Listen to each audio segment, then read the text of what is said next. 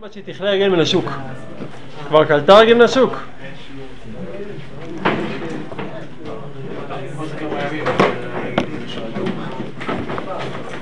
חנוכה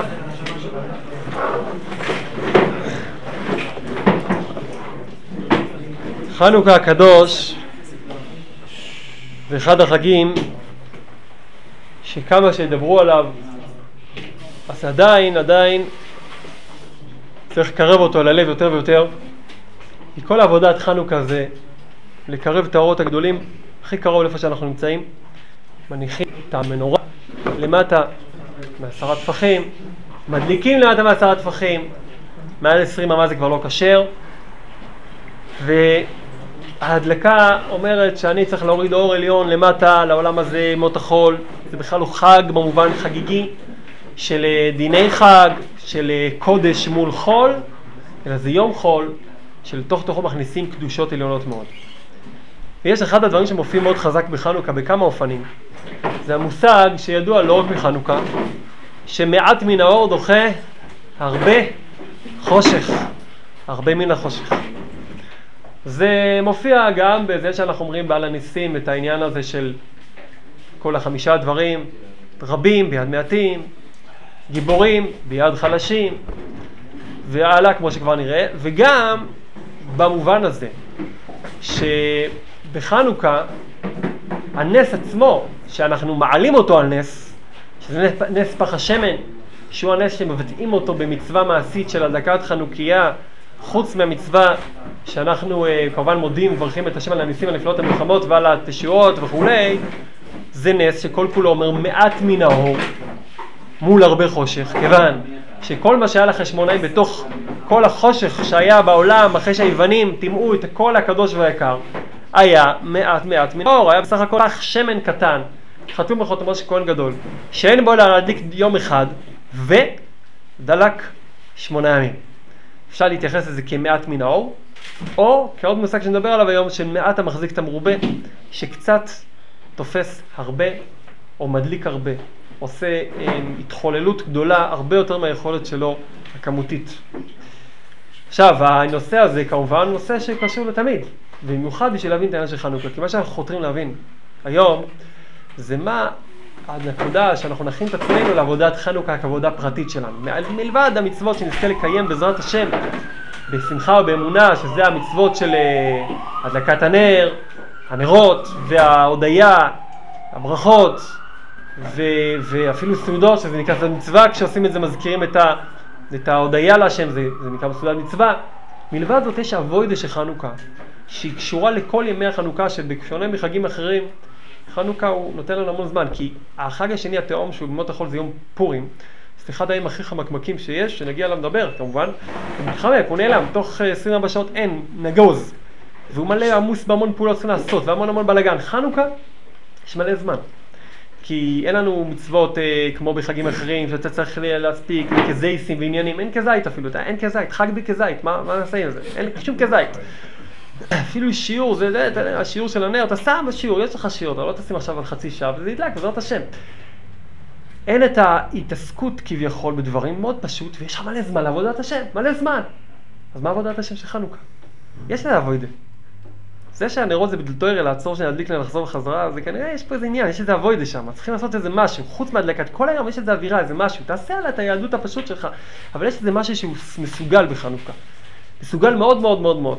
כבר נראה, בעזרת השם, נראה עם כמה דברים שהם מאוד מאוד מסוגלים, שאדם יכול לסגל אותם לעצמו לפני כבר כל חודש כסלו, בעיקר בחנוכה עצמו, בשמונת ימי החנוכה שהם ימים מאוד מאוד קדושים, מלאי סגולה, מלאי כוחות רוחניים, שאדם יכול לשנות את החיים שלו לגמרי. רבינו אמר על עצמו שהחגים האלה, המועדים האלה, חנוכה, פורים ועוד, ואחד מהם זה חנוכה שהוא הזכיר, אין אני כמו מקודם. אמר רבינו שאמר על עצמו גם שכל נשימה ונשימה של נושם הוא מתחדש לגמרי, עניין אחר לגמרי, כל נשימה מתחדש, כל נשימה. אז מי שמתחדש כל נשימה אומר כל חנוכה אני נהיה משהו אחר לגמרי. אז מה זה יכול לעשות לנו, אה? בעזרת השם, אנחנו נזכה גם כן, כל אחד במקום שלו, אפשר. חנוכה נקרא גם חג של חינוך, חינוך זה נקרא חניכה, להתחיל משהו חדש. הרבה אנשים רוצים להתחיל משהו חדש בחיים, מחפשים את התאריך המתאים ביותר, אז קבלו את התאריך המתאים ביותר חנוכה. זה גם נוח, כי אם פספסת ביום ראשון, יש לך יום שני, שני, פספסת שלישי, שלישי, רביעי, וככל שאתה מפספס יותר, האור יותר גדול. יש לך הזדמנות להתחיל באורות יותר גדולים. אז תמיד אפשר להתחיל, תמיד אפשר uh, להגיד כל פעם, ובזאת חנוכה, אז אתה מבין, גם זה חנוכה, אפילו הסוף. עכשיו, אנחנו יודעים שפשטות, פשטות, המצ... הנס הידוע זה כמובן הנס של המלחמות, אנחנו מברכים על זה בעיקר בעל הניסים, ויש נס פח השמן, ויש גם את העניין של חנוכת מזבח, נכון? אז יש גם את החנוכה של מה שהיווני, שהיוונים ניצו והחשבונים באו וחידשו את האבוידה, יש את מה שהמשכן בעצם, זה הזמן האמיתי של המשכן, של הקמת המשכן, במקור, ויש בכלל את המושג חנוכה כחניכה, כמו שאמרנו, בממד הרוחני שזה לעבודת השם. אז זה כמה וכמה עניינים בחנוכה, אם נגיד המלחמות, נס פח השמן והעניין של חנוכת המזבח. עכשיו, בואו נתמקד בשביל להיכנס לעניין באיזשהו אה, דבר, נוסח שכולם מכירים. הנוסח שכולם מכירים הוא בעל הניסים. איך זה הולך? שאנחנו מסרת, ריבונו של עולם, רבים ביד מעטים, גיבורים ביד חלשים. מה עוד? לא, אבל יש עוד נוסח, מה? רשעים ביד צדיקים, כמאה עמדות הורים, מעוז ודים על זקי תורתך, יש עוד משהו? יש חמישה, נכון? נכון? חמישה דברים. עכשיו, מה זה אומר בעצם? מה זה אומר? יש לך צד אחד רשימה של הטמאים, רבים, גיבורים, רשעים, זדים. זו רשימה שנייה, טהורים, מעטים, חלשים, אה, זה, זה מול זה, זה מול זה היה ניצחון. אפשר להבין את זה, לפחות חלק מהרשימה, כי למרות שפה היה רבים ופה מעטים, הרבים נפלו בתוך המעטים. למרות שפה היו גיבורים ופה היו חלשים, הגיבורים ביד חלשים. אופס, נתקע לך פתאום בטמאים וטהורים, בסדר, מה, מה הריבוס? טמא נופל ביד טהור, מה אתה רוצה שיהיה הפוך? אז זה שמא תאמר שהטמא הוא יותר חזק, טמא. והטהור, מסכן, כזה, קדוש כזה? עוסקי תורה, נו, יכול להיות, אבל צדיקים אותי מאוד פשטים בזה.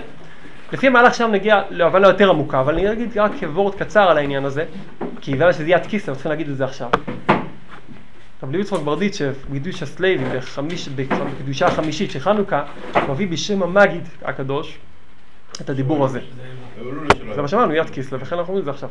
למרות שזה לא קשור למהלך, אנחנו מוסיפים את זה עכשיו בשביל היד כיסלב. העניין הוא כזה, הוא אומר דבר עצום עמוק מאוד, אבל ניקח את זה. אומר, יש מושג שנקרא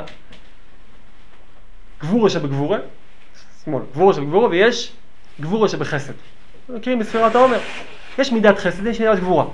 ויש בתוך מידת הגבורה את הגבורה של הגבורה, ויש גם בחסד גבורה.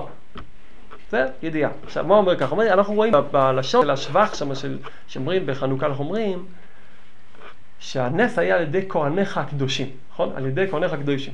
זאת אומרת, מה, מה העניין להגיד על ידי כהניך? האם זה על ידי הלווים?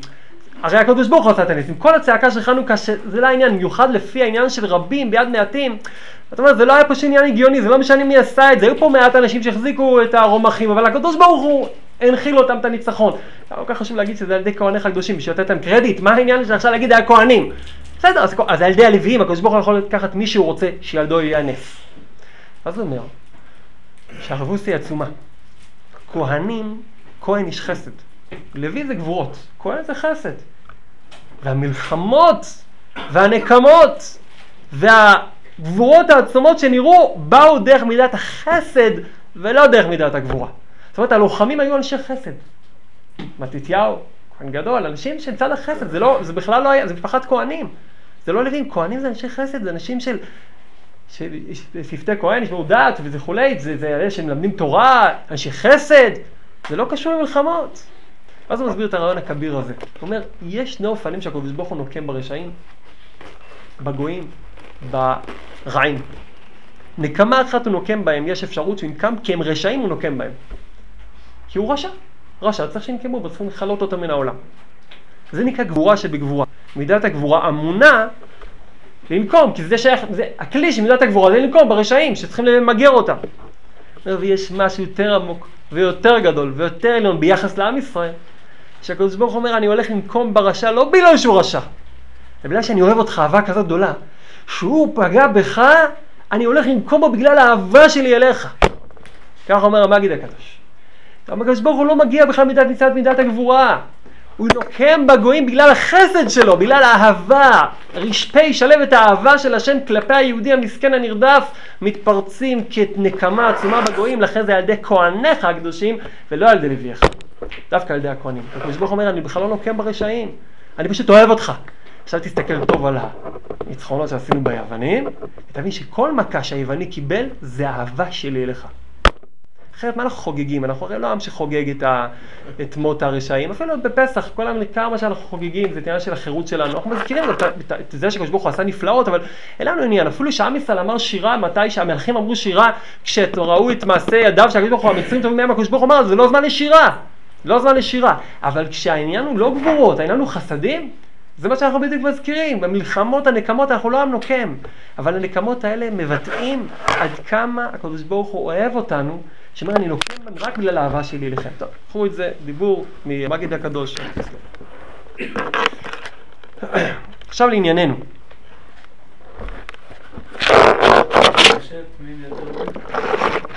לא, זה, אה, אז זה, זה מה שהוא אומר, שלכן, אז הוא שואל מה הרבוסה של, אומר מילא רבים ביד מעטים, וגיבורים ביד חלשים, הבנתי, אבל יש טמאים ביד טהורים.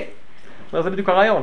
הסיבה שהטמאים נפלו זה בגלל הטהורים, הם נפלו בגלל, בגין הטהורים, זה ביד טהורים, בגלל הטהורים נפלו, לא בגלל שהם היו, הם בגלל הטהורים, זה, זה הרבוסה הזאת, כי שאר הרבוסה הבנו למה זה רבוסה, אבל למה זה חידוש, זה מה שמסביר, זה החידוש של נס חנוכה. עכשיו בוא ניגש בחזרה לעניין של ביד. כל אחד יכול להבין שבהרגשה, בדיבור הזה, בנוסח הזה, שביד, ביד, ביד, הביד, תופס מקום מאוד נכבד פה, נכון? לא סתם אה, תחבירית כאן, ביד, ביד, ביד, יושב כזה, ביד. יש פה איזה משהו, נכון? אין פה סתם. מה זה ביד הזה? מה זה ביד? הכל ביד, ביד. הבנה פשוטה מה זה אומר? פשוט, ביד זה נקרא שניצחו אותם, זה לשון כזאת.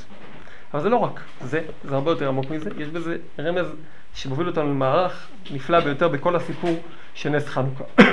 יד זה הרי בגוף האדם, היד זה הכלי שיש לאדם שהוא הכי, הכי גופני שיש, כן? חוץ מפה שגם זה בית קיבול, אבל פנימי היד זה בית קיבול חיצוני. רגל זה לא בית קיבול, אוזן זה לא בית קיבול. יד זה בית קיבול, נכון?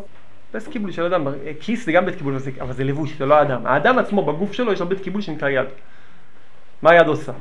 יד תופסת, מחזיקה, אוחזת, כל דבר שאדם רוצה להכניס לרשותו, דרך היד שלו, זה הכי בטוח. יש לך גבוי, ביד זה, זה האחיזה הכי פשוטה שיש. אתה אוחז, יש לך את זה ביד. עכשיו, כשאתה מסתכל על המושג הזה בכלל של, של אחיזה, אז מזכיר לך גם את העניין הזה של תפסת מרובה, לא תפסת, תפסת מועט ותפסת, נכון? ויש גם עוד מושג, כבר נגיע אליו, תפסת במקצתו, תפסת בכולו, זה מופיע בכמה ניסוחים שונים. יש כזה מושג ברוחניות, כבר נגיע אליו, תפסת מקצתו, אז יש לך את כולו ביד שלך. למה? אז שים לב, האדם מצד אחד יש לו בית קיבול שנקרא יד, אבל מצד שני, היד הזו תופסת אחוזים בודדים ממה שהוא מחזיק. אם אדם מחזיק מזוודה, הוא מחזיק אותה ביד. כמה חלקים המזוודה מחזיק? כלום, רק את הידית שבולטת מזוודה. אותו דבר כשאדם מחזיק בידו איזו מטריה, הוא מחזיק רק את הטפח הזה, טפח סויחק של המטריה. המטריה עצמה לא מחזיק אותה. למרות הכל, תראה איזה פלא, כל המטריה בידו. למרות שמחזיק רק, התפיסה שלו היא כלום. האדם, התפיסה של האדם זה כמעט לא משתנה, קצת גודל משהו תינוק, גודל קצת, זה, זה, זה מה שיש לו, זה מה שנשאר. אבל אתה רואה שהוא גודל, הוא קונה שטחים, עניינים, גם ברוחניות, זאת אומרת במובן הרוחני של הדבר, כמו שאדם מחזיק אה, שכל, דעת, בשעת מעשה, האדם במוח שלו לא מחזיק מידע אחרת הוא ישתגע, הוא לא מחזיק כל המידע, זה נמצא בכל המקומות, הוא, הוא מקודד בכל נקוד, מילה אחת מושכת אחרי שובל של המון המון ידיעות אחרות שיש לך בתוך המוח, אתה אפילו לא יודע שיש לך אותן. יש משל שאומרים מסביר את זה, שיש מחסן כזה שכל הזיכרונות יש חוטים, צריך למשוך אותם, איפה נמצא כל דבר. אדם לא מחזיק, לא יכול לתפוס יותר משהו קטן מאוד, גם בתפיסה מוחית, לא יותר משהו קטן מאוד. אבל מהדבר הקטן יכול למשוך ולמשוך ולמשוך ולמשוך המון המון. זה הטבע של האדם בעולם הזה. והיד היא מאוד משמעותית. כמו שאנחנו רואים שיד, המושג יודס זה דבר שכל אחד אה, חי איתו גם בהלכה, זה יש לזה המון המון אה, נפקמינס, דבר פשוט שעולה לכולם, לא נרחיב בזה עכשיו, רק בשביל לחשוב על זה אחר כך, מי שרוצה. שכל הקניינים זה יד. עבד קניין אין לו יד, זה נקרא הוא לא יכול לקנות, כל מה שקנה עבד קנה רבו. הפוך, הוא עצמו יד, הוא יד של רבו, כל מה שהוא קונה הרב שלו קונה. אותו דבר גם כן, כל המושג של קניינים, קידוש עם גיטין, הכל יושב על יד, הגיע ליד או לא הגיע ליד, מסר או לא מסר ליד, זה הכל יד. היד זה כוח הקניין של האדם, זה כוח החירות של האדם. אדם שאין לו חירות, אין לו קניין, אין לו יד. וכשיש לו חירות, כמו עם ישראל שיוצא ממצרים, אז הקדוש ברוך אומר, עבדיי הם, ולא עבדים לאף אחד אחר, זאת אומרת, עד עכשיו הם היו תחת יד פרעה. ברגע שהם יצאו החוצה, הם הפכו להיות היד של הקדוש ברוך הוא. הקדוש ברוך הוא אומר, עבדיי הם, כל מה שקנה עבד קנה, רבו וכבר נראה את המשמעות של זה, שהיהודי באמת הוא יד של השם בעולם הזה, כי בעצם הוא קצת, הוא כזה קטן, יהודי כזה קטן. אבל דרך היד הקטנה הזאת, הקדוש ברוך הוא תופס את כל העולם הזה, דרך עם ישראל, כי אתה עושה מצווה, עושה משהו, דרך זה בעצם כל העולם חוזר לידיים של השם, שתרצה לעבוד אותו כמו שצריך. עכשיו, אותו דבר באותו אופן... יפה, או, רמז יפה מאוד, יפה מאוד. גם סתם ככה, אותו דבר, היד, אם אתה רוצה עוד יד, זה בית, בית קיבול נוסף, זה בית הבליה של האדם. אדם רוצה לאכול, כל התאוות אכילה נמצאת בבית הבליה. אדם בלשון אין תאוות אכילה, למרות שהיא מרגישה, תאוות אכילה נמצאת בבית הבליה. אדם שילעס ויירק לא ירגיש שום דבר. עקבה אין לה תאוות אכילה, פשוט רוצה לאכול משהו, שמתאים לה. כל השאר היא צועקת, תפסיק כבר לשלוח משלוחים, אין איפה להכניס. הדבר היחיד שבאמת רוצה לבלוע את כל העולם זה בית הבליה, זה לוע, שזה מקום מאוד קטן. אתה לא יכול להכניס יותר משהו קטן שם. וכל התשוקה של האדם נמצאת בלוע, רק שם. תאוות אכילה נמצאת בלוע. זה סנטימטר עגול, שברגע שהאוכל עובר אותו, אין לו שום משמעות. הפוך, זה גועל נפש. לפני כן, הכל התאווה נמצאת שם. זה בית בלי הזה קטן, זה יד. ואתה רואה שהכוח של האדם של האחיזה הוא קצת, אדם בקושי יכול להכניס. כמה יכול להכניס? גם האכלן הכי גדול, כמה הרוחב שם. וזה הבייס הכי זה. גם היד של אדם היא קטנה מאוד, ותראה מה הוא רוצה לעשות, הוא רוצה לבלוע את כל העולם כולו. אבל דרך האחיזה של דברים דווקא בקצת. תפסת, מועט תפסת. זה המשל הכי פשוט, אדם רואה קופסה ענקית כזאת, ארגז כזה, תופס אותו ככה, אתה יודע שלא תפסת, עוד כמה דקות זה ייפול לו מהיד ויתפזר. אם הוא מוצא את הידית, הוא מחפש, מוצא את הידית, תופס, אתה יודע, תפסת, מועט, תפסת, זה אי אפשר להוציא לך מהיד, זה בידית. אדם שמחזיק יותר מדי, הרבה, זה בורח, זה לא נתפס לו ביד. אבל כשתופס את המועט, אתה יודע שהוא תפס את זה. גם בדברים שהם קשורים לחוכמה. כשאדם אומר לך, אני יודע אז הוא לא יודע כלום. הוא יודע הרבה ידיעות, הוא לא יודע כלום. מתי שצריך, הוא לא יודע לשלוף את הידיעה הנכונה. יש כאלה שרוצים במבחן, ששואלים, והוא לא יודע את התשובות. אבל הוא למד את החומר, אז הוא שוטף, הוא אומר, בטח הבוחן יודע, ידלה את התשובה הנכונה. הוא תמיד חכם, הוא ידלה, אני זורק כל מיני דברים ככה, בלאגן, בלאגן על הדף. כן, יש כאלה, הם שאלו את השאלות, הוא אומר לך את כל מה שעובר בראש. כי בתוך זה יש משהו, ברור, בתוך זה יש איזושהי שורה שהיא קשורה לעניין. זה אחד שלא יודע את החומר, נכון? אבל הוא יודע, תראה איזה ידען, זה אנציקלופדיה מבולגנת. זה לא ידיעה, ידיעה זה נקרא, תגיד מה שצריך להגיד. ואם תגיד, אתה אומר משפט אחד שמחזיק הרבה ידיעה. כשאדם מחזיק יותר מדי הרבה ידיעות במוח, הוא לא יודע. הוא לא יודע. כמו נהג מתחיל, אמרנו כפת ממשל הזה, שמחזיק את כל הדשבורד ביד ככה, אגו, שתי ידיים, ואת ההילוכים, ואת הזה. נהג טוב, ומחזיק בעדינות, תפס מועט, הוא לא תופס, תופס מועט, תופס ככה. תפס את המרובה, כמו אני שמהפך בחררה ומשכיב את עצמו על המוצא, כמו שהגמרא אומרת, משכיב את עצמו על האבדה, כי אין לו כלום, הוא רוצה לתפוס הכל עם כל הגוף שלו, לתפוס את ה... אדם שיש לו אחיזה תופס. זה אותו דבר גם בדברים הנתפסים. יש את הדבר ידית, מלשון יד. היד הידית של הדבר. היא בעצם אומרת, לכל דבר שאתה רוצה לתפוס יש משהו מועט שהגעת אליו, יש לך את הכל. אתה צריך פשוט להגיע לדבר הנכון, תפסת אותו, תפסת הכל. אין לי כאן תפסת מקצתו, תפסת הכל, אבל תפסת מקצת לנכון. זה קצת פותח לנו פתח למה שעכשיו אנחנו נראה כבר.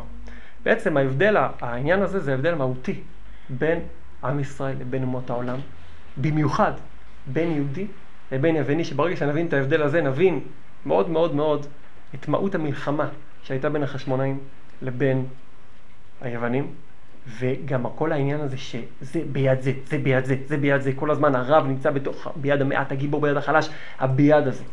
כי כל המלחמה בעצם הייתה על היד הזאת. הרי כתוב שעם ישראל, במקום שלו, נקרא כי אתם המעט, לא מרובכם חשק השם, כי אתם המעט מכל העמים. לא מרובכם. בעצם יש איזושהי תחרות בין היהודי בעולם לבין אומות העולם. רבים הגויים האלה, כן? ככה יהודי אומר, רבים הגויים האלה, איך אני יכול לנצח אותם? מה אני אעשה? רבים הגויים האלה. אומות העולם נקראים רבים. מה אם רבים? נקרא אומות העולם. מה אם רבים?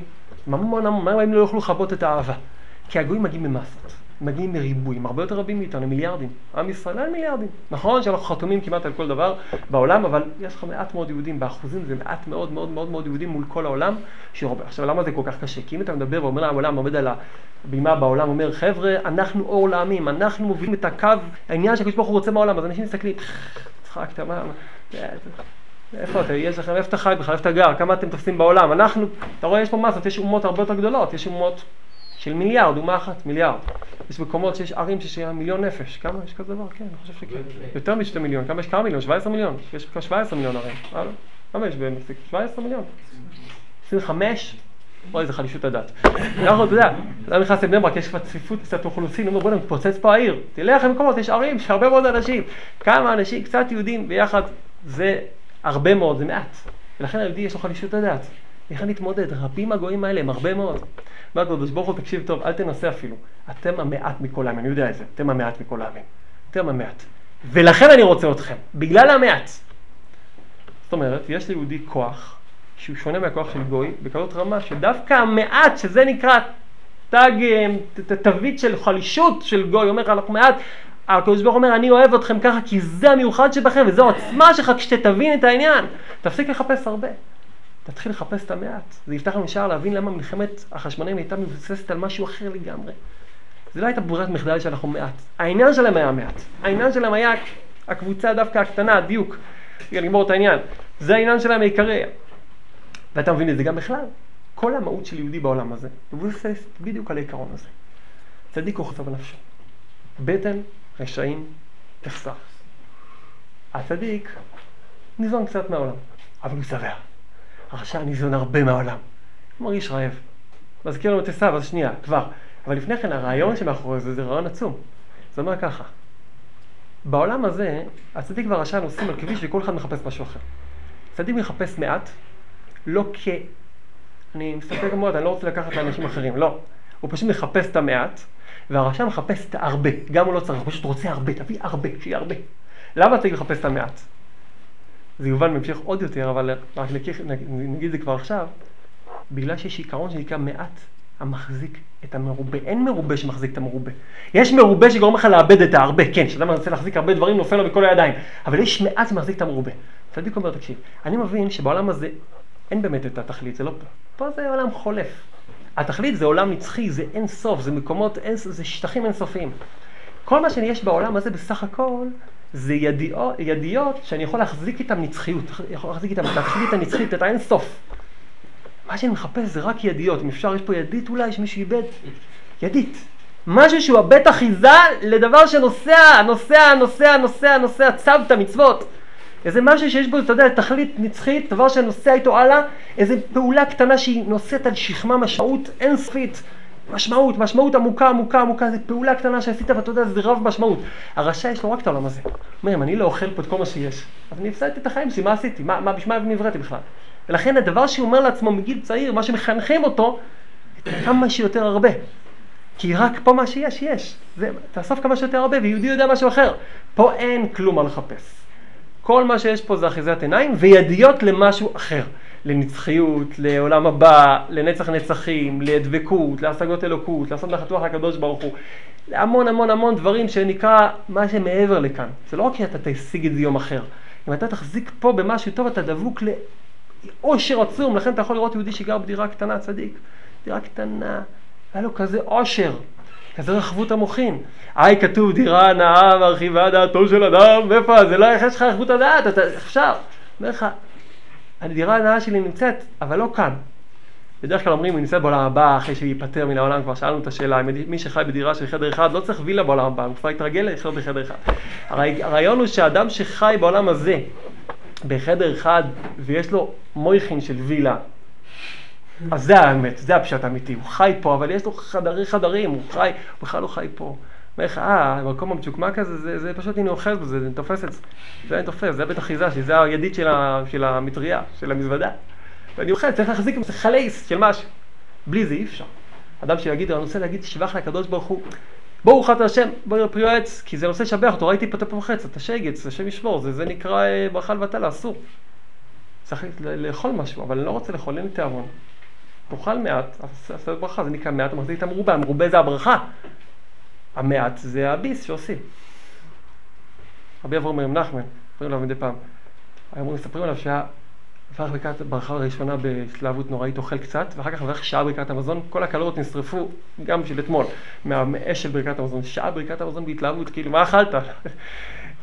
כשאנחנו נתחזק, כן, כשאנחנו אוכלים כזה צלחת, אחר כך בו, נגמר לך ברכת המזון כזה, ב... לא שמת לב שזה התלפט עם הפת ביחד, ברכת המזון. אבל זה נקרא מרובה, מרובה, מבין, הדבר הרב אמיתי זה מה לבד זה מחבר אותי. הגוי, בעולם הזה, כל הכוח, זה מרובכם, לא מרובכם חשק השם, אומר, פה אין, אין לכם ייצוג פה, הייצוג שלכם זה ידיעות. מה אתה מחזיק? זה מה שאני לך, מה אתה מחזיק? מה אתה מחזיק ביד שלך? תפסת? מה תפסת? כי באמת לא רוצים לך הרבה, גם ברוחניות, אז אם תעשה משהו כרצון השם. הייתי מחובר עם זה, הייתי מחובר עם זה ל, ל, לרצון הפנימי שלך לעשות נחת רוח. זה ביחס למוכן, ביחס לגשמיות. תעשה מעט, הייתי מחובר להרבה. הייתי מחובר להר, להרבה פנימיות. זאת אומרת, תעשה קצת משא ומתן, ותאמין שקדוש ברוך הוא ישפיע לך הרבה פרנסה בעזרת השם, תעשה קצת התעסקות עם העולם הזה, כי צריכים לך לייס, אבל העיסוק שלך הפנימי צריך להיות מעבר, וגם אם אתה עושה כל היום משא ומתן, אז תתייחס לזה כמעט, מה זה מול החצי שעה שאני זוכה להירדם על דף הגמרא. בא אחד אחד הצדיקים, מי זה היה? ואמר לו, אחד מצדיק ויז'ניץ, אמר לו, רב, אה, אני שבוע רצית, אני מגיע סוף היום, דף הגמרא, רוצה ללמוד אותו, איך שאני פותח, איך שאני רואה את עולר רבונן, נחבאים לי העיניים, בום, נופל הספר, קם, תורם הרבה ריר למלאכים של תחיית המתים, קם מהגמרא, לוקחים הרי מזה לתחיית המתים, לאחרת מתים. ואני גורר את עצמי למיטה, זהו כל פעם, אמר לו הצדיק, ומי אמר לך, איזה נחת רוח יש לקדוש ברוך הוא יותר, האם מדף הגמרא שלך, או מזה שאתה בוכה עליו? לא יודע, אפשר לדעת. אנחנו צריכים להשתדל, אבל אתה לא יודע אף פעם איפה להגיע נחת רוח, אתה צריך לתפוס מה שיש לך ביד. אז זה היהודי מול הגוי. כן, מה הייתה השם? אחרי שאברהם אבינו קיבל זה שיהיה זה או רב כמו הכוכבים, כמו החול, כאלה. שאנחנו המעט, שם זה כאילו ברכה. שאלה טובה, נפלאה ביותר. שאלה? נשאיר את זה בתור שאלה. מן הסתם, הפרחה היא מדברת על החלק הפנימי של הריבוי, לא הריבוי, כי אם ככה לא, הברכה לא התקיימה. כי כל האחרים שהוא שלח מהבן שלו, ורק מישמעאל, הקולגה, נוצרו הרבה יותר מאשר מה שהיה אה, מעם ישראל. זה אומר שכנראה הריבוי זה ריבוי של, באמת, ריבוי עצום, כמו החול וכמו הכוכבים, שלא רק, תסתכל על הכוכבים למעלה. יש הרבה כוכבים מעם ישראל. טוב, עכשיו, זה גם מזכיר לנו קצת העניין של מכירת אה, הבכורה על ידי עשיו. סתם בשביל פרפרת, להוסיף, להבין קצת את העניין, עשיו מגיע מהשדה עייף, נכון? אתה יתפוס באותו יום את הכל, הוא הספיק הרבה גם, שלוש עבירות הוא עשה, באותו יום, ככה בשליפה. שלוש עבירות שכל אחד זה סיפור של לשמור, צריכים למות עליהם ולא לעבור עליהם, באותו יום הגיע עייף, נו, עבד קשה. מגיע, והוא רעב, אז הוא מבקש את העדשים, עדשים זה הרבה אגב, זה מלא מלא קטנים כאלה, נכון? עגולים כאלה, מלא מלא קטנים. אוכל, לא, זה לא קוגל אחד, היהודי עושה קוגל. קוגל לוקח את כל הזה, עושה קוגל אחד וזהו, מה צריכים להתפרד? יהודי אוהב דבקות, חבור, ביחד, ביחד, רק ביחד. אבל עשיו רואה את העגולים האלה, אומר, תביא, תביא הרבה, תביא את כל האדום האדום הזה, אדום אדום, ריבוי. ואז הוא אומר, תביא לי, אני עייף אנוכי, תן לי, תאכיל אותי, עליתננה וכולי. ואז כתוב שהוא מכר בתמורה את הבכורה. למה מכר את הבכורה? אז כתוב שהוא ביזה, ואיבז, מופיע כבר רש"י מדבר, חז"ל, שהביזיון היה, הוא אומר, לא צריך את עבודת המקדש, הקורבנות, מי צריך את זה, עזוב. בדרך המליצה, הרמז, רק נגיד משהו שקשור מאוד, מאוד יובן פה. מה עשר ביזה? הוא ביזה את הבכורה. הבכורה נכון, זה גם עבודת הקורבנות, אבל הבכורה זה בכורה, מה הוא ביזה בבכורה? עשיו כביכול אומר לעצמו, באמת, נו, אז עקפתי את יעקב בכמה שניות, כן? הרי יעקב תפס בעקב עשיו. עשיו יצא ראשון, נכון? אבל כמה השגתי אותו? אין פה הישג רציני, תגיד, תהיה רציני, זה לא הישג, דבוק לי כל הזמן, יצא אחריי, אין פה הישג. הוא ביזה את הבכורה, אז נו, לא הישג, אני מדבר על הישגים של טווח, של שנים, שאני פה ושם. אני אמכור לך את זה, אתה רוצה כאילו לעקוף אותי במילימטר, תיכנס לפניי בצומת, תיכנס, תיכנס, תיכנס, קח את הבית המקדש, כי זה עיקרון בית המקדש. בית המקדש הכל קטן מאוד, זה לא, אתה יודע, בית המקדש היה גדול, אבל לא ענק. וכל העולם עיניו נשואות שם. אתה יודע מה היה גדול בית המקדש?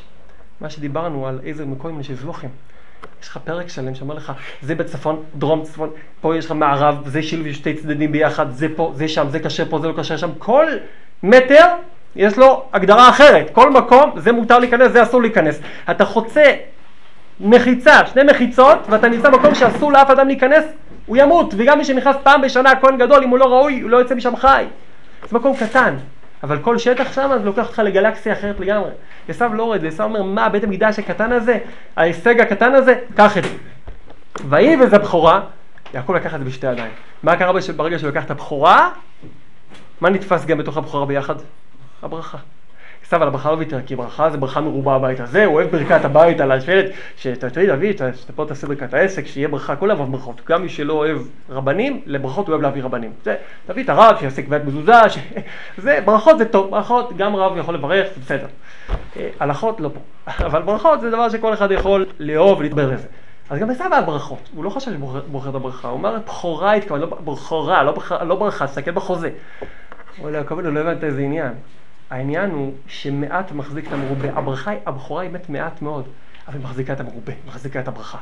אז זה נלקח, מה לעשות, הפסדת את זה. עד כדי כך, כמו שיצחק מתנצל, אומר לו, מה אני אעשה לך? נתתי את כל אחיו לעבדים, כבר נמכרת עם כל המשפחה שלך ליעקב, כי הוא מעט, הוא מחזיק את המרובה. אומנם הוא מעט, אבל הוא קונה את כל הברכות, כי הוא בדיוק יש לו את הבכורה, שזה פספסת, זה המעט שלא רצית. בכורה זה מעט. אבל המעט מחזיק את המרובה, וזה מה שיעקב, על זה שם יעקב את העין שלו, הוא אמר אני רוצה את המעט, כי המעט יש לו כוח עצום להחזיק את המרובה. לעשו שהיה לו את המרובה הרבה, רח... היה לו בטן רחבה, לב רחב, כתוב שהרשעים יש להם רחבות כזאת, אז הוא הפסיד, הוא הפסיד את הברכה ואת הבכורה ואת הברכה. בואו נתחיל קצת להבין שאמת, זה בדיוק הנקודה של יהודי בעולם. יהודי אמרנו זה אתם המעט. יהודי נמצא בעולם הזה, הוא בעצם נקודה מאוד מאוד מאוד קטנה. כתוב שאחרי שנוח יצא מהתיבה, אז יש פסוק. ומוראכם וחטכם וכולי על כל חיית הארץ, ואז כתוב שמה, וכל דגי הים וכולי, בידכם ניתנו. זה נאמר לנוח ולמשפחתו שיצאו מהטבע. מה קרה שם? לפני שהיה את דור המבול, הרי נגזר עליהם כליה נוראית שלא חוזרת על עצמה יותר. מה הייתה הכליה? כתוב שלא נחתם דינם אלא גזל. גזל זה הכי חמור שיש. עשו עוד עבירות, אבל גזל. העם הזה שם, זה אנשים שמאוד היו הרבה הסוגס, הם אנשים, אתה היה להם תוכנית לסתום את הקרקעית עליהם, כל, כל החבר'ה שתכננו שברגע שיבואו מבול הם ישימו את הרגליים ויסגרו את ארובות הארץ, איפה שיש כאילו, אה, יהיה נזילה, יהיה פרזות של המבול, הם ישימו את הרגל, הם לא היו כאלה טיפשים, הם אנשים גדולים מאוד, היה להם יכולות, אבל הקדוש ברוך הוא כמובן הביא משהו יותר ממה שהם תכננו. אבל הם חשבו שהם יהיו בסדר, שהם יצליחו. מה היה עיקר החטא שלהם? היה פגם נוראי. הפגם היה שהם באו לעולם כדי לתפוס את העולם הזה, לכן הם לא יכלו להימלט מגזל. כל העניין של גזל זה נקרא שאדם אין לו אמונה בעניין של מעט המחזיק את המרובה, הוא לא יכול עוד לגזול. תראי, אדם נכנס לעולם הזה, והוא רואה כל כך הרבה דברים. בטבע שלו, כשהוא נברא איתו, הוא חייב לקחת הכול. כי האדם נברא עם הטבע שנקרא אני, עם האגו, עם הרצון לשייך את הכל אליו. זה דבר שהוא לא יכול לעמוד בו, אני חייב לקחת. אם לא, הוא לא יגנוב כי יש לו מעצורים, ויש לו מעצורים, אז כל העולם גונבים. כל הסיבה שלא גונבים, כי יש מעצורים אה, של, של אה, לא מתאים, של לפחד מבית כלא, כל מיני דברים. אבל אם אדם היה חי בג'ונגל בלי כל המעצורים, הוא היה גונב כל הזמן. למה? כי זה הטבע שלו, מה אתה רוצה מהטבע שלו שהוא רוצה לשייך את הכל אליו, למה שהוא לא יעשה את זה? זה שנמצא בידיים של מישהו אחר, זה לוקח לי מהחלק שלי, מהשלמות שלי. למה יהיה לו שקל ש, שבמקום לי, זה, אני לא מבין את הדבר הזה. הרי כל אחד יכול לשים לב, אם הוא רוצה להסתכל על עצמו ולהגיד, הרי זה אהבה מיני שיש לאדם כל הזמן, רק כך הוא מרסן את עצמו, כי הוא צדיק. אבל בטבע הפנימי שלו, הפראי, אה, אה זה לא נכון. כל הזמן רוצה לקחת, זה דבר שהוא רוצה, כל לקחת לעצמי. זה הטבע. עכשיו, למה יהודי הוא הפוך מהטבע? זה במהות, צריך להתחבר למהות הזאת. כיהודי, כל מה שהוא פה זה עם השליחות וההבנה שפה אין כלום. פה יש רק מה שאני יכול לתפוס, על ידו משהו גדול. אם תפסתי משהו שלא שלי, לא, לא עולה בחלקה כלום, כי זה לא שלי, זה לא שלי, זה לא יתפוס לי כלום. אתה לא יכול להקים סוכה שלא שלך, לנענע בלולב ותרוקת שלא שלך, זה לא יעזור, כי זה לא שלך, צריך להיות משלכם, שלך. אם לא שלך, זה לא עושה שום דבר למעלה. מילא אין לך את המוטיבציה לגזול. לכן עד היום אנשים שרוצים לתת כל מיני דברים שקשורים לזיכוי, הרבים לא מפחדים שיגנבו להם, נכון? סטנדים, כל מיני דברים, אף אחד לא יגנוב. לא, זה כל לא גנב, זה מצווה, אני קונה, קונה מצוות, לא... אם זה דיסק, זה אפשר לגנוב, אבל דבר שעכשיו, אה, כן, הדבר של מצווה, מה, שיעור תורה נגנוב לו. שלם על זה את השקל שלו. אתה לא מבין, ברוחניות הוא מבין שאין מה לגזול, אתה לא יכול לגנוב רוחניות. מה, תגנוב רוחניות? זה לא שלך. לכן ליהודי אין מקום של, במהות שלו, הוא נמצא במקום אחר. אז הקדוש ברוך הוא אומר לנוח מחקתי את העולם בגלל שהם חיו עם הרצון לקחת כל הזמן, אי אפשר ככה לחיות בעולם, לא בשביל זה נברא העולם.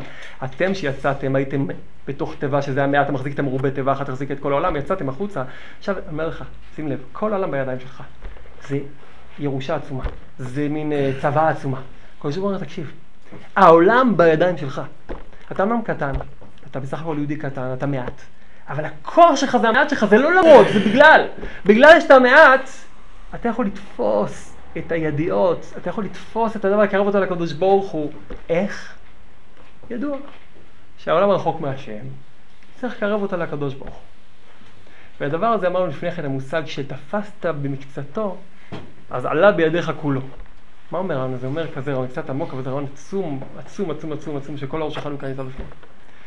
הרעיון הזה אומר ככה, כל דבר שאתה רואה בעולם הזה, אתה רואה תמיד רק את מקצתו, מלשון קצה. אתה רואה את הקצה שלו. קצה זה נקרא שיש לו מפה והלאה מובנים רוחניים לאין שיעור. כל דבר בעולם. ודאי שמצוות, אבל גם דבר גשמי. יש פה אבן, יש עץ, יש חפץ, יש לכל עציץ, לכל, אתה יודע, מלאך, מזל, יש לכל דבר מעליו עוד ועוד שכבות. ידוע מהארי הקדוש שאין דבר בעולם הזה שאין לו מפה כך קו פנימה לעולמות הרוחניים עד כדי כך. אנחנו יודעים את זה, דובר הרבה בתורת הבעל שם טוב, המון בצורה מאוד חריפה, מאוד חזקה. שתבין שאתה הולך בעולם הזה, כל העולם כולו, זה, זה רק צעקות של, זה רמזים של עולמות עליונים, הכוונה שזה זה נקודות ציון של דברים עצומים שאיתם אתה יכול ללכת וללכת בלי סוף. לכן אדם יכול להיות במקום אחד, עובר למקום אחר, יש לו מחשבות חדשות. אדם במקום אחד יש לו הזדמנות, במקום אחר אין לו הזדמנות. רבינו אומר שאדם יש לו התעוררות באמצע הרחוב ולדבר עם השם, אתה יכול לדבר לקדוש ברוך הוא. לכן יש היום פלאפון, יוצא את הפלאפון מהכיס, תפרד לקדוש ברוך הוא, נשאל אבא, אני אוהב אותך. איזה, איזה קשר טוב יש לאבא שלו, וואו, ברוך השם. דבר בטלפון. אני רוצה להתגעגע אליך. אתה יכול לתת לך טלפון לדבר, כן? אפשר. יש אנשים היום מדברים בלי פלאפון, צועקים ברחוב, מדברים, מרשים, חייכים, חיוך כזה מוזר. הוא מדבר בטלפון, מה, מה הבעיה? לא, אל תפספס, למה? כי כל מקום יש לו את התדר שלו, יש לו את המקום שלו. שם טוב פעם נסע עם בעל הגולה, הוא עצר באמצע הדרך, אמר יש פה ילו, בוא נעצור, אמר לו בעל שם טוב, תמשיך ליול הבא, לא פה, תקדם עוד שתי מטר, תעצור. שאלו אותו למה? אז אמר להם אחר כך, כשהוא נסע, פה רצחו יהודי פעם. אז כשהוא הגיע לפה הגוי הזה, הוא קיבל חשק להרוג אותנו. אמרתי לו להתקדם, איבד את החשק, זה כבר לא מקום. שני מקום, שני מזל, שני הרגשה, כבר אין לו את התאווה של הרציחה. אחר כך שאלו אותו, לפני זה מה שהוא אמר באמת. היה לו פתאום תשוקה להרוג איזה יהודי. אז לכל מקום יש את המשמעות שלו הפנימית. העולם הזה כולו, ודאי המצוות הם ככה, אדם מסתובב בעולם הזה, הוא מרגיש קצת מאוד, הוא אומר, מה, מה אני כבר יכול לעשות, מה אני יכול לעשות? כמה היו צדיקים שהיו לומדים את כל התורה כולה, ובהלל שב, כל שבת למדו את כל מסכת שבס, זה, זה הישגים, מה אני יכול לעשות? קצת דף קצת תפילין, קצת טלית. דבר ראשון, אם היו מראים לך, היו פותחים את הטלית הזה לעיניך, מראים לך מה, מה מונח בכל מצווה כזאת קטנה, בלי חיזוק עכשיו, לא, לא מדבר חיזוק עכשיו, לא ברסלב, לא חיזוק, פשוט, יהדות פשוט. היו מראים לך מה המשמעות של הפעולה הכי פשוטה שאתה לא סופר אותה בתוך הפעולות שסופרות לך בכלל אה, כאילו מקום בהישגים הרוחניים. היית רואה שמדובר בכזה ריבוי, שאתה אומר, איפה יש לי מקום להכניס את כל זה? זה גם אני אחיה מאה שנה, אני לא אכניס את המצוות תפילין. אתה מבין מה הפשט? היו פותחים לך את מצוות תפילין, אומרים לך, מה זה אומר? לא היה לך זמן, אם היית צריך לקיים את המצווה באמת, לא היה לך זמן כל החיים לקיים אותה. ודאי שלא. כי זה מתחיל פה, זה רק הולך ומתרחב בעולמות למקומות אחרים לגמרי. אז איך אני כן מצליח לתפוס את זה? כי זה עולם של קצוות. אומרים לך, תתפוס רק בקצה. הקצה של מצוות תפילין זה התפילין כמו שכתוב בתורה. כשאתה מניח אותם, אתה תופס וקושר ליד שלך את כל רבבות רבבות המשמעויות הרוחניות שלהם, שבאמת כבולים לתוך מצוות תפילין הפיזית שאתה מקיים, שיש לה זמן, יש לה התחלה, סוף, אבל אתה, לא זה לא הסיפור בכלל, זה הידית, הסיפור מה אתה מחזיק, כמה אדם חושב על מה שמחזיק, אדם חושב רק על ידיעות, אומר, מה זה שווה התפילין האלה? זה ידית. אם אתה באמת אה, מחזיק את הידית, אתה הולך מרגיש משהו קל, אתה אומר, אופס, יש רק ידית ביד, זה באמת לא שווה כלום, זרוק את הידית איפה המזוודה. כן? ידית לבד לא שווה הרבה. אולי בשביל להוכיח לחברת התעופה שאתה, אין לך פעם מזוודה, תחזירו לי, תפצו אותי. אבל אדם בעולם הזה מחזיק, רק מחזיק בקצה של הדברים. הקצה הזה, אתה חייב לדעת שיש קצה עליון. וזה בדיוק הנקודה של תפסת מועט, תפסת מרובה. תפסת מרובה, לא תפסת. העולם הזה אתה מגיע, מגיע בריבוי, תראה איך זה עובד. העולם הזה מגיע בצורה דורסנית. אם לא תעבוד כל היום, לא תתפרנס. אם לא תדבר עכשיו שעה עם מישהו, לא תצליח להתאוורר. אם לא יהיה לך בית גדול ענק, אתה תהיה בקטנות המוחין כל החיים שלך, אתה יודע מה יהיה לך, מה זה? אם לא יהיה לך קבר גדול, אה, קבר כבר לא צריך גדול. אם לא יהיה לך משהו גדול ורחב, אז, אז, אז לא יהיה לך. ברוחניות אומרים לך, תעשה, תעשה קצת, תעשה קצת, מה מבקשים לך, תעשה קצת. נכון שאנחנו כבר מוסיפים לעצמנו כל מיני דיסקים מהעולם הזה. אה, צריך הרבה. דבר ראשון, דיברו איתך על קצת, התורה מדברת רק על קצת. היא אומרת, תתחיל לקיים, אבל תתחיל לחיות. תמיד, למה אתה רואה שאני מדבר איתך על קצת? כי יש זמן קריאת שמע. יש זמן. זה לא הרבה, יש זמן. זה טווח מסוים. זה פסוק אחד. שני פסוקים, בסדר? שמע ברור שם. אחר כך אתה צריך להגיד כל הפרשות. אבל תמיד מתחילים איתך במאה, תפוס, תפוס, תפוס, תפוס. היהדות מדברת איתך לתפוס, תפוס דיבור אחד לקדוש ברוך הוא, תתחיל להתחבר מצוות, לכל מצווה יש התחלה, יש סוף, לכל דבר יש הגדרות, אין מצווה בלי הגדרה. הגדרה זה צמצום. אם תסתכל טוב, זה צמצום מאוד מאוד מאוד מתחשב בסביבה. מאוד. הלוואי והפרנסה הייתה מתחשבת כמו שהתורה מתחשבת בנו. אדם צריך לפעמים למות כדי להתפרנס, לעבוד יומם ולילה ולא להתפרנס. ביהדות הוא עושה קצת, הוא יהודי קשה, רק הוא מעמיס על התמודדים שלא ביקשו ממנו, אבל אם אדם היה עושה פשוט מה שצריך יהודי פשוט ולא חושב כל כך הרבה מחשבות מיותרות, היה רואה שתענוג להיות יהודי. זה מעט. אבל היופי של זה, שעם המעט הזה אתה תופס הרבה הרבה הרבה מעבר למעט הזה. עכשיו, מביא אותנו עכשיו קצת לעניין הזה, לכבוד אותנו לחנוכה. באו היוונים, והם רוצים, אתה יודע, לכלות את עם ישראל, אבל לא, לא כמו, לא כמו המן, הם לא באו עם גזירות שמד, הם באו עם גזירות שמד, דהיינו, נגד התורה. ברור שהיה להם איזה משהו, משהו הפריע להם ביהודי הפשוט הזה. היה פשוט משהו ששיגע אותם ביהודי הפשוט, מה כל כך שיגע אותם? מה, מה כל כך מפריע? אנשים שואלים, למה יש אנטישמיות? בסדר, נכון, כי היהודים החזיקו את רוב הכסף בעולם, טוב, כי רוב ההמצאות רשומות על שם יהודים, טוב, כי האנשים היהודים הכי חכמים בעולם, זה באמת, זה לא הסיבה לשנוא. יש משהו אחר. יש משהו שמטריף את הדעת של אומות העולם. גם הגוי הכי נחמד, בידוע לחי, עשיו שונא יעקב. למה הוא שונא את יעקב? תחזור אותי לבחירה. אתה מבין למה שונא? ברור למה שונא אותו. לא רק שהוא הגיע אחריי, בסוף לקח את זה, וגם לקח לי גם את, ה, את הדבר שזלזלתי, וגם את הדבר שעליו שמתי את העין, זה הסיפור, הסיפור של זברכות. ויותר מזה משגע אותו, שיעקב, שהוא הסוף, שהוא עקב, שהוא הקצה, מצליח לנווט הכל. הוא, הוא בסוף מנווט את העולם, הוא מנהל את העולם. איך? איך, איך דבר כזה קורה? הרי אני עם הכישרון, אני עם היכולת, אני תופס. אתה מה זה צייד? מה זה צייד? בכמה משמעויות. אפילו משמעות הפשוטה, מה זה צייד? צייד זה חתיכת יכולת. היו לוקחים אותנו מפלוגה, היה בפלוגות הכי יוקרתיות של צלפים. צייד זה צלף, הוא צריך, ועוד יותר מזה, זה בעל חיים שנמצא במנוסה, צריך לתפוס אותו מרחוק ולצלוף. זה אחד שיש לו כזה כוח של יד, שיכול לתפוס גם דברים אה, רחוקים מאוד ממנו. לתפוס איזה צבי שרץ במקום רחוק לתפוס אותו. אבל זה לא יד, כי הוא רוצה לתפוס את כל העולם, ולא יצא לו כלום מזה. לכן הוא שונא את יעקב שלא עושה כלום, בטלן, יושב אוהלים. מה הוא עושה כל? מה הוא עושה בן אדם? בסוף תראה איזה משפחה יש לו. מאיפה, מאיפה יש לך את זה? הוא שואל אותו. של הפרשה הזאת שהייתה. איפה, מאיפה יש לך את זה? מי אלה? מה, מאיפה עשית את זה? אתה היית מהכולל, לא? ואתה עשית? אה, אתה גנבת, יש תקציבים כאלה, כל מיני... אתה גנבת. אומרים עליכם שאתם חכמים. סיבבת את המערכת, סיבבת את המערכת, היית אצל לבן. אומר לו יעקב, אתה לא רוצה לשמוע את הסיפורים של לבן, מה שעבר שם. אבל הריבוס הזה, שאצל לבן הזה הצלחתי להוציא את הדבר, כי זה בדיוק הסיפור. המעט הזה תופס את המרובה, וזה מה שהמרובה מוביל, איך יכול להיות שהמעט הזה תופס אותי? מצליח לתפוס כל מה שאני חושב שייך אליי. לכן אומות העולם נמצאים בקרב עם עם ישראל, כי אומות העולם חרטו על דגלם את הריבוי, את הגבורה, את העוצמה, ומגיע יהודי שאין לו, לא זה ולא זה ולא זה, בסוף מחזיק את כל העולם ביד שלו. כי ליהודי יש משמעות, כי יהודי לא מחפש הרבה, הוא אומר, עזוב, אני מחפש בזירה בדיוק את הדבר שתופס את הכל.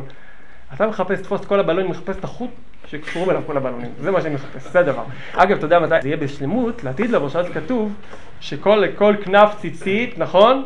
כל חוט, יש לנו שמונה חוטים, אה, יהיה לנו אלפים אלפים. זה מאוד יפה, כי באמת, היהודי תמיד מחפש קצת חוטים. קצה חוט, קצה חוט, להחזיק משהו, קשר עם הקדוש ברוך הוא. הגוי יחפש את הכל. בסוף, התברר שהיהודי שתפס בקצה החוט יש לו את הכל. הדרך היחידה לגוי להישאר בנצח זה להחזיק חזק בחוטים של היהודי. אתה תחזיק אותי שם, להיות עבד, להיות היד האריכתא של היהודי. זה מה שיקרה לעתיד לבוא. שאז יבינו שהחוטים שהיהודים יחזיק כל החיים שלהם, חוטים, חוטים, חוטים, זה יחזיק את כל עולם החוטים האלה, ארבע כנפות הארץ. איך אתה יודע איזה אמירה, איזה אמירה מרחיקת לך זה? אדם מחזיק ציצית, איזה שטיבלח קטן באיזה מקום. איזה קיטון בתוך השטיבל, עושה עטיפת טלית, והוא קורא לזה דלת כנפות. מה, הלו, דלת כנפות הארץ, כשהוא אומר דלת כנפות הארץ לארצנו, הוא מחזיק את הארבע חוטים של הציצית, תופס אותם ביד אחת. בטח, רציני, אתה עכשיו מחזיק את כל ארבע כנפות הארץ, אתה מבטל את, הג... את הגלות? אומר, כן. כי ביד שלי, כשאני מחזיק ביד האמונה, אז באמת יש לי את כל העולם בידיים שלי, בתוך האמונה הזאת, זה בדיוק הכוח של יהודי. עכשיו, מתחיל להבין למה אני כל כך כועס על יהודי. אגב, זה מתאים בתורה שעכשיו לומדים תורה כ"ב, זה נייסה ונשמע. שהגיעו להציע לאמות העולם את התורה, אמרו כל כך הרבה תורה, אנחנו לא מסוגלים, תעזוב. יהודי אמר, מה זה משנה, נעשה ונשמע. אני יכול לעשות משהו, אני תופס עם זה את כל הנשמע. עושה קצת ומחזיק עם זה את כל מה שאני רוצה לעשות. הלאה, לקראת עניין חנוכה. יש את הגזרות, ידוע שבזמן רבי שמעון יוחאי גזרה מלכות הרשעה גזרות על ישראל. היה להם גזרות על שבת, מילה וטהרה. ועל זה שאל אותם, מי זה היה שמה? היה שם את החכם שקראו לו, מי? רבי ראובן בן סטורבלי. הוא אמר שמה, אמר להם, ישב בתוך, עם, עם המלך שם, אמר להם, תגיד, אם היה אחד שיש לו שונא, הוא רוצה שהוא יהיה חלש או שיהיה חזק? שיהיה חלש. אז תן להם שיעשו ברית מילה, שיהיו חלשים. ואותו דבר על שבת, שיהיה עני או שיהיה עני, אז תן לו לשמור שבת, שיהיה עני. ואותו דבר עליהם, טהרה. שאותו דבר, אתה רוצה שיתמעט, אז תגיד לו שיחיה את החיים של יהודי, שיתמעט, שלא יהיה הרבה. מה זה אומר? שהיהודי, הקדוש והיקר של היהודי אמור לעשות אותו מעט, חלש ועני. וזה מה שלא הבין ההיגיון של המלכות הרשעה. שזה אומר להם, את, הוא הציג להם את ההיגיון שלהם, לפי ההיגיון שלכם אז תתנו להם לשמור שבת, תנו להם לחיות את החיים שלהם האלה, כי זה ממעיט אותם. אבל זה מה שהגיע את המצרים, שככל שאנחנו מענים אותם, הם מתרבים לנו. ככל שאני, בעצם מה שאמור להמעיט אותו מרבה אותו. וזה מה שהיווני רוצה לגזור גזרות על יהודי. הוא אומר, היהודי הזה משגע אותי, כי עם המצוות המעשיות שלי, הוא מחזיק את כל העולמות, אז אני צריך לבטל את המצוות המעשיות, הוא לא רוצה לבטל, להרוג את עם ישראל, הוא אומר, אני מבין, יש משהו הרבה יותר חזק. הרבה יותר חזק ממה שהמן רצה. אני רוצה לקחת את הכוח של מעט המחזיק את המרובה, שלא יקיים מצוות מעשיות, שישב פילוסופית, אין לי בעיה, שישב פילוסופית תורניות, גם כן לא, אין לי בעיה. אבל שיחזיק במעשה קטן כל כך הרבה, אם אתה רוצה להקים אה, בתי לימוד לתנ"ך, כלימוד גריידא, ליווני אין, איזה בעיה, הוא לא עשה איזה גזירה, הוא עשה גזירה על הלימוד של התורה כדי לקיים אותה. הוא עשה גזירה על, על החיים היהודיים, על המעט, מעט המחזיק את המרובה. באו החשמונאים הקדושים, פה שהזכרנו אותה כבר, והם עשו מלחמה, שכל המלחמה הייתה בדיוק תשובת המשקל לסיפור הזה. החשמונאים היו מעטים מהמשפחה אחת, היו קצת אנשים. הם לא היו, אוי שאנחנו קצת. הם אמרו, כל הכוח שלנו זה הקצת שלנו. אנחנו לא מחפשים הרבה, אנחנו מחפשים את המעטים שיש להם חיבור להרבה. הם יכולים להחזיק דבר אחד קטן והם מחוברים איתו לנצח נצחים. הם יכולים לתפוס איזושהי, לתפוס אחד את השני ולהגיד אנחנו שניים אמנם, אבל אנחנו לא מפחדים מכל העולם כולו. וזה מה שהם חיפשו, לא חיפשו אנשים סתם שיהיו להם הרבה חיילים. הם הבינו שברגע שיש לי מעט שמבין את העיקרון שמעט מחזיק את המרובה, גם הרבים ביותר בעולם לא יוכלו עלינו, וזאת הייתה מלחמה אמיתית של חשמונאים ביוונים, שהחשמונאים, כל הכוח שלהם היה מעט, לא למרות, אלא בגלל שהם היו מעטים, היה להם כוח של דיוק קדוש, לתפוס את כל הריבוי, וכמו שבאמת רואים שהמלחמות, הניצחונות היו בדרך כלל שגיאות, הקדוש ברוך הוא סבב אותם, של ניווטים, של כל אותם מיליונים, אלפים, עשרות מאות אלפים של חיילים שפספסו ולא הבינו את העיקרון שהמעטים עלו פה, הם הגיעו פה, זה לא היה טקטיקות צבאיות גרידא, זה גם היה זה. בעיקר זה היה הכוח העצום של הנס, שאתה הולך עם המעט, אתה מחזיק את המרובה. זה נכון גם ביחס לדברים שאדם רוצה לנצח. לא אתה רוצה, בעבודת השם, לנצח הרבה מאוד הפרעות שיש לו. אז מה דרך אדם חושב על ההפרעות הרוחניות שיש לו? הוא אומר לעצמו, כל כך הרבה מפריעים לי, כל כך הרבה מיניות יש לי, הייתי צריך כל כך הרבה סייעתא דשמיא. אז אני לא יכול להתפלל על זה, אני רק אגיע לכותל, אני מרגיש מפולת של פתקים לבנים על הראש, בא לי להתעלף. על מה להתפלל? על מה להתפלל, ריבונו של עולם? כשטראמפ מגיע הוא שם יד, אומר משפט וגמר. מבין את העניין? אני צריך להתפלל על הרוחניות, על גשמיות, על זה, כל כך הרבה. איך אני אספיק? איך אני אספיק? חלישות הדת. מכירים את זה? יש גם רשימה בכיס של כל הקרובים משפחה שיושבים להתפלל. אוי, נגמור עם זה עכשיו. אתה לא יכול להתפלל מילה אחת אם אתה חי ככה. ההבנה הראשונה אומרת, אני לא צריך כלום. אני צריך לתפוס דיבור קסם בקדוש ברוך הוא. זה יכול להתארך בלי סוף, אם נזכה. אני צריך לתפוס רגע עם הקדוש ברוך הוא. הקדוש ברוך הוא יודע מה אני רוצה. תן דיבור, תפוס. ואותו דבר, אדם בשביל לנצח מלחמות, בשביל לנצח הרבה הרבה בלילה, הוא צריך רגע של ישיבה דעת. אתה יודע, האדם רואה את זה בחוש. הרבה פעמים נראה לאדם, איו, מה זה? כדי שיהיה נורמלי, אני צריך שזה יסתדר, שזה יסתדר. יהיה לך רגע של ישיבה דעת, אומר, הכל טוב, ברוך השם, השתבח שמו, לא יום טוב לישראל, כמה זה? איזה יום נפלא, איזה יום טוב, למה? כי פתאום היה לך מעט שכל, זה יחזיק את כל הבלגן המרובה, כי אין הרבה, אין באמת הרבה, אדם אף פעם לא צריך להתמודד עם הרבה דברים, צריך תמיד להתמודד עם משהו אחד. אבל תמיד הוא רואה רבים הגויים האלה, אומרים לו, אתה מעט, תחפש את המעט, תפסיק לחפש את המרובה, אתה לא צריך הרבה פתרונות, אתה צריך משהו אחד וזהו. אם אתה מחפש הרבה פתרונות, אתה מפוזר ואתה לא יודע איך להילחם. כשאדם באמת מכוון במלחמה אמיתית, הוא יודע, אני צריך לתת את האגרוף הנכון, זה רק את זה. לא עוד כלים. רגע, חבר'ה, יש מישהו שיעזור לי? לא, אל תחפש, תחפש מי להשם אליי. זו האמרה הכי אופטימית שיש, והכי רגועה והכי שלווה. חבר'ה, כולם צריכים להתגייס למערכה, אנחנו נמות. לא, אומר, מי להשם אליי? אני לא מבקש אף אחד, שאף אחד לא יבוא. מי שמרגיש שהוא קשור להשם, שיבוא אליי. גם משה רבינו אומר את זה, דוד המכבי. הרעיון הוא, בדיוק הנקודה, אני לא צריך הרבה. אני צריך את האחד המדויק. אם זה יהיה אחד, מספיק. וזה מוביל אותנו למשפט אחרון, הרעיון האחרון הקצר והמדהים והעוצמתי. שבעצם אומר ככה, הרבה פעמים אדם אומר לעצמו, כן, עד דקה נראות אנחנו נגמר בעזרת השם, אדם אומר לעצמו, אני, יש תפיסה כזאת שאומרת חנוכה זה חג של ניסים, נכון? לכאורה, חנוכה זה חג של ניסים.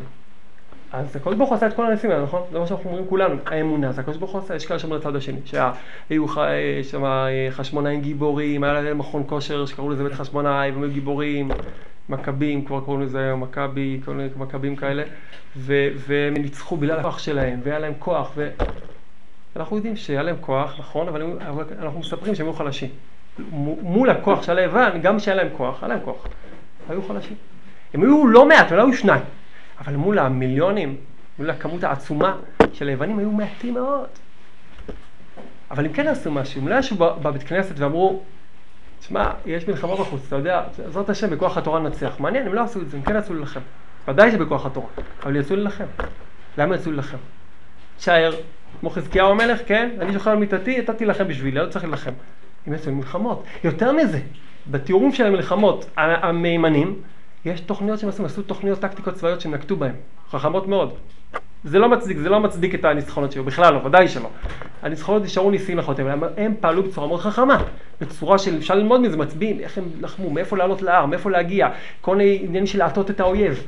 הם השקיעו המון המון כוחות במלחמה עצמה גם כן.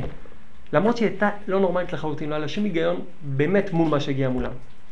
וזו באמת הגדולה שלהם, שהם עשו את כל האנרגיות לנצח, ברמה אפילו הארצית, כשכל הדברים שהם עשו לא היה להם שום קשר למציאות האמיתית, כמו שעמד מולם. אתה מסתכל על מחנה של מאות אלפים, מה אתה שווה מול כל הדבר הזה? ופה מונח הרעיון של אספסלס אומר, רעיון כביר, אומר כזה משפט, הוא אומר, למה אנחנו אומרים, רב תויס ריבום, נוקם תויס לקמוסו. זה לא משפט כזה, הלשון שלו כזה, ישועת השם טליה ברצון האדם, וכפי כוח השנאה והמריבה שהיה לבני ישראל, כך עזר להם הבורא יתברך. אומר אספסלס רעיון עצום לעבודת השם, כל אחד צריך לקחת את זה ללב שלו חזק חזק. אומר תקשיב, הקדוש ברוך הוא עושה ניסים נפלאות, אבל יש חוק רוחני שאומר דבר כזה. ניסים עצומים מגיעים, השם צילך, לפי הדרכים שאתה נוקט בהם. למשל, אם אדם כל הזמן רוצה שיהיה לו ישועות בכסף, יכול להיות שיהיה לו ישועות בכסף, הישועות יבואו בכסף. אין סיכוי שאתה הולך ורוצה שיהיה לך ישועות בכסף, פתאום יהיה לך ישועה שיהיה לך שכל ותקבל השגות אלוקות, זה לא יקרה. יהיה לך כסף, גם זה חשוב. בסדר? זה חשוב, צריכים להיות ישועות בכסף, כן? אבל זה לא יקרה שאתה רוצה ישועות בגשמיות, שיהיה לך ישועות ברוחניות. אותו דבר, כשאדם רוצה מהקדוש ברוך הוא ישועה בתוך התחום, הוא מעצבן אותי, תיקח אותו מפה, מהעולם או מהארץ, מקור, קח אותו מפה. יכול להיות שיהיה לו איזה ישועה בעניין הזה, לא שיקחו אותה, הוא לא יודע, אבל, אבל לא יקרה לו ישועה שהעסק שלו יגדל ויתרחב, לא, זה לא יקרה. לא יקרה. למה? זה לא הדרך שנקטת בה. לא לשם כיוונת את הניסים. הקדוש ברוך הוא עושה ניסים. דהיינו הוא מבטל את הטבע. הוא מבטל את הטבע מקביל לפעולה שעשית בטבע. כשאתה רוצה ניסים מהקדוש ברוך הוא, אתה צריך לצאת למלחמה. במקום שאתה רוצה שהקדוש ברוך הוא ינצח בשבילך, ובאותו כיוון. אם אתה רוצה שהקדוש ברוך הוא ימגר לך את היצר הרע, צא, תריב איתו, תתקוטט איתו. אה, אתה אומר, מי אני חלשלוש, תן אגרוף, תקבל נקע ביד. תן את האגרוף, והקדוש ברוך הוא ישלים את האגרוף שלך, אתה לא תיתן את האגרוף, אבל אתה תיתן.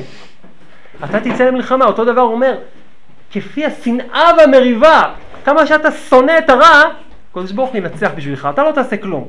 אבל אתה צריך לשנוא את הרע, אתה צריך לצאת למריבה. אדם פעם רוצה, להסתכל על עצמו איזו הנהגה טובה, במיוחד בחנוכה, שזה חג של חינוך. אני אחנך את עבודת השם, יש לי כוחות, עזוב. כל השלם, תעזור שיהיה. אתה לא מביא ניסים, כי אתה לא עושה, אתה לא יוצא למלחמה. מה זה יצאת למלחמה? אצל אחד זה לכוון שעון מעורר. אצל אחד זה לעשות משהו יותר מזה. אצל אחד זה להתחיל להתפלל ברצינות על העניין, אבל צא למלחמה. אתה לא אמור לנצח, תפסיק לחשוב על ניצחונות, תחשוב מה אני עושה, אני צריך ניסי לנהל את הטקטיקות, זה כל אחד יכול. למה לא עושים את זה? אומר, תפסיק, תהיה הגיוני.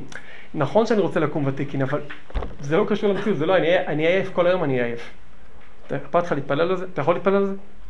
אתה יכול לכוון לשעון? אתה יכול לדבר מהעניין הזה? צא למלחמה. אתה רוצה לנצח איזה מידה רע. אני לא יכול, זה, זה חזק ממני. נכון, יש לך אישור שזה חזק ממך יותר ממה שאתה מדמיין. וואי וואי כמה זה חזק ממך. אבל הקדוש ברוך הוא יותר חזק מזה, וואי וואי כמה הוא יותר חזק מזה. אתה תצא למלחמה, תעשה טובה. אנחנו נכין לך כבר את כל הגיבוי מסביב. צא. אתה חייל בודד, אבל יש לך פלוגות מסביב, באוויר, ביבשה או בים, שיצאו בשבילך בשביל לנצח. הקדוש ברוך הוא הולך ולוחם את המלחמות של יהודי, ברוחניות ובגשמיות. אבל אתה צריך לצאת למלחמה. לכן כתוב, רבת את ריבם! הם רבו, אז הקדוש ברוך הוא רב את הריב שלהם, הוא לא רב ריב אחר. הוא אמר, אתם רבים, אני רב את הריב שלכם. איזה מריבה שעשית, אני אעשה את זה בעוצמות עצומות, לא נורמליות, של, של ניסים, אבל את המריבה שלך. אם רבת עם היצרה, אני אריב איתך עם היצרה. אם רבת עם המידה המסוימת, אני אריב עליה, לא אריב על משהו אחר. אני אנקום דברים שאכפת לך שינקמו. אם אתה מרגיש שהיצרה זה בחור חביב שדווקא די נחמד לך איתו, ואתה אומר, לא, בסדר, הוא, הוא רע, אבל, אבל בסדר, הוא רע, אני יודע שהוא רע. אתה צריך לרצות לנקום בו, אתה צריך לשנוא אותו. אתה לא יכול, בסדר, אבל לפחות תרצה, תרצה, תהיה לך תאוות נקם. איך אין לך תאוות נקם? תחשוב מה הוא עושה לך פשוט. תחשוב מה הוא עושה לך. דופק אותך כל יום. איי, אני לא יכול לנצח אותו, מה אכפת לך? תחרוק שיניים ברצון לנקום, והקדוש ברוך הוא יצא וינקום בשבילך. אדם אומר, למה לי אין ניסים? למה אני לא רואה את הניסים של הצדיקים? אין שאלה, הקדוש ברוך הוא עושה ניסים לישראל, תמיד, לכל יהודי בכל דור. שאלה כמה אתה החלטת, ורואים מזה כל הזמן. ביציאת מצרים היו עשר מכות שהיו שידוד הטבע, אבל כל מכה באה מהתנאה מלמטה. או משה או אהרון, מישהו היה צריך לעשות משהו. וקריעת ים סוף, שזה השיאים, הקדוש ברוך הוא עושה את הכל, היו צריכים מישהו שיקפוץ למים. היו צריכים שמשה רבנו יטה את היד שלו. צריך משהו, צריך פעולה פה. כשמישהו עושה משהו, זה נראה לא נורמלי. כי אתה מגיע מאיתני הטבע. מול איתני הטבע זה נקרא הנפש שלך, זה איתני הטבע הכי מסוכנים. איך אני אצליח לכבוש את עצמי? אני לא יכול, יש לי הרגל, אני, אני רגיל לזה, אין לי כוח, אין לי חשק. אבל לצאת למלחמה אתה יכול. אל תנצח, עזוב.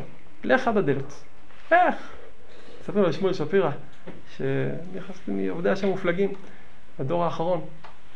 היה לו, היה חול, בערוב ימיו היה חולה מאוד אלצהיימר, היה לו מצב כזה שהמוח היה פשוט כאבים תופת, לא היה מסוגל להחזיק שום דבר על עצמו.